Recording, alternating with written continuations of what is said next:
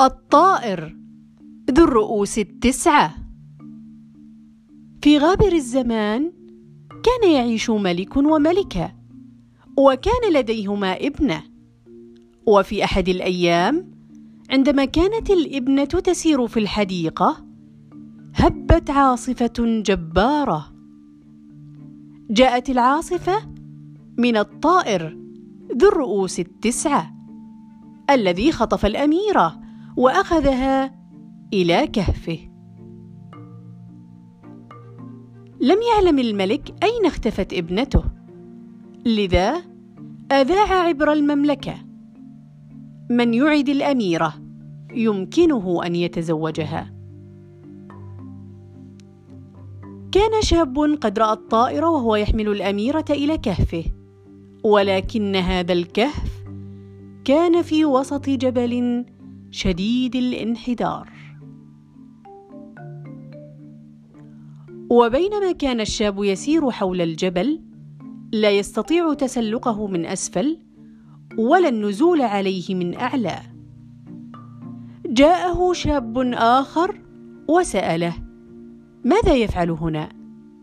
فأخبره الشاب الأول أن الطائر ذو الرؤوس التسعة قد طار بابنة الملك وجاء بها إلى كهفه.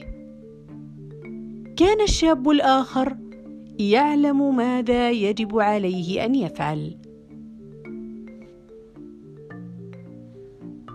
نادى الشاب أصدقاءه وقاموا بإنزال الشاب الأول إلى الكهف في سلة.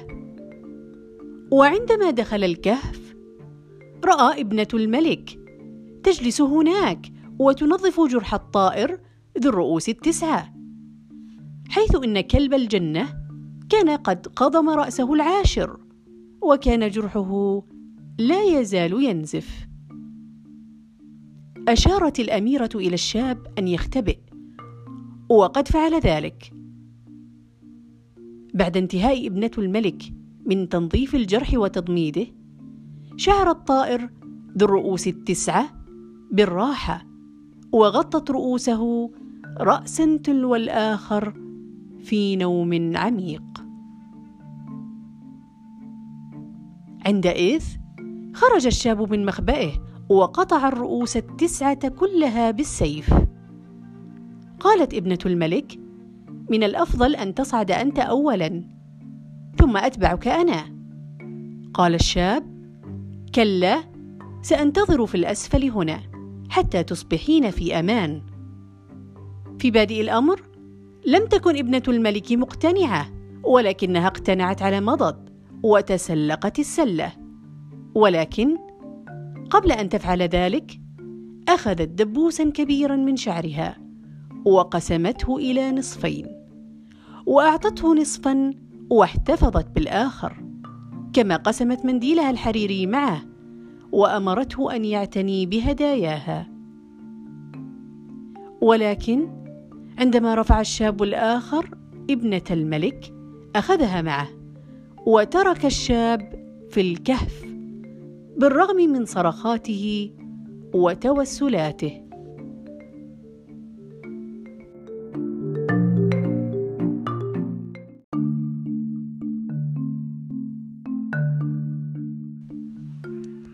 أخذ الشاب يتجول في الكهف.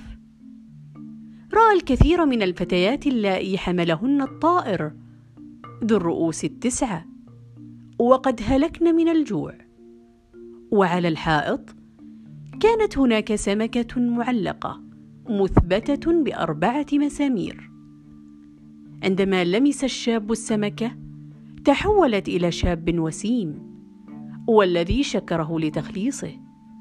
واتفقا على أن يعتبر كل منهما الآخر اخاه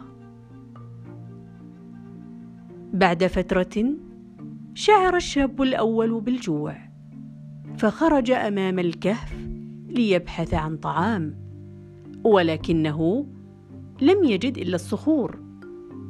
ثم فجأة رأى تنينا ضخما يلعق حجرا قلده الشاب. وبعد فترة وجيزة ذهب عنه جوعه بعد ذلك سأل الشاب التنين كيف يمكنه الخروج من الكهف؟ فأومأ التنين برأسه مشيرا بها إلى ذيله وكأنه يقول له بإمكانك الجلوس عليه. لذا تسلق الشاب ذيله وفي لمح البصر وجد نفسه على الأرض وقد اختفى التنين.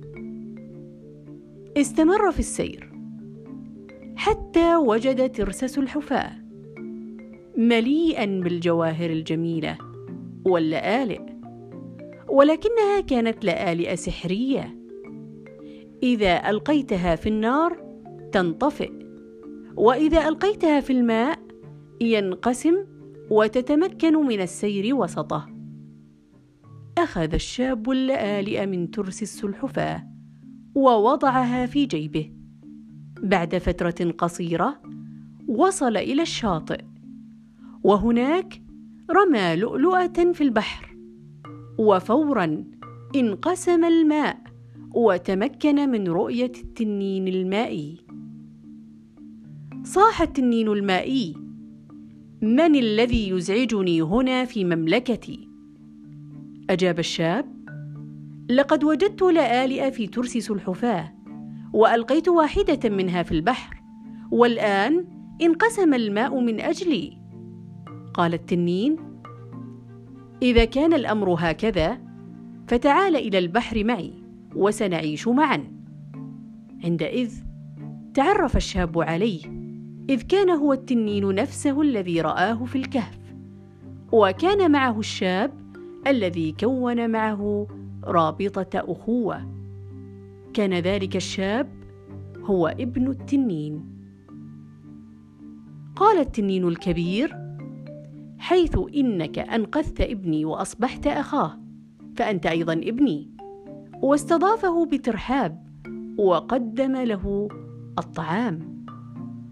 وفي أحد الأيام قال له صديقه من الأكيد أن والدي يريد مكافأتك ولكن لا تقبل منه أي أموال ولا أي جواهر.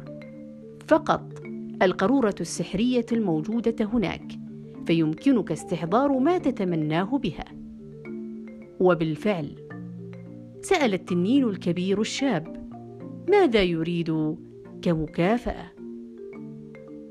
وأجابه الشاب لا أريد أي مال أو جواهر. كل ما أريده هو القروره الصغيرة الموجودة هناك. في بادئ الأمر لم يرد التنين التخلي عنها ولكن في النهاية سمح له بأخذها.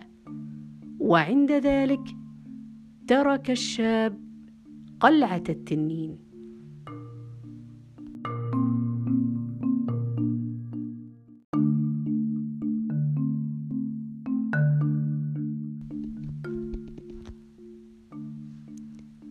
عندما وضع الشاب قدمه على اليابسة مجددا شعر بالجوع.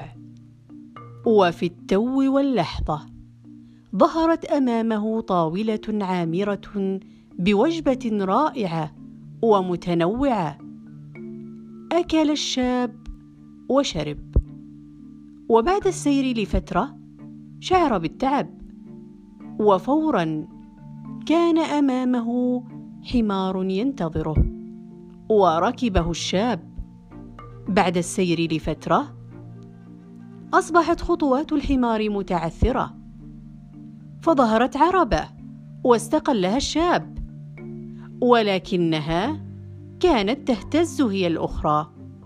ففكر الشاب لو أني أملك محفة وثيرة كان الأمر سيناسبني كثيرا. وبمجرد تفكيره في الأمر ظهرت المحفة الوثيرة وجلس عليها ليحمله الحاملون إلى المدينة حيث يسكن الملك والملكة وابنتهما.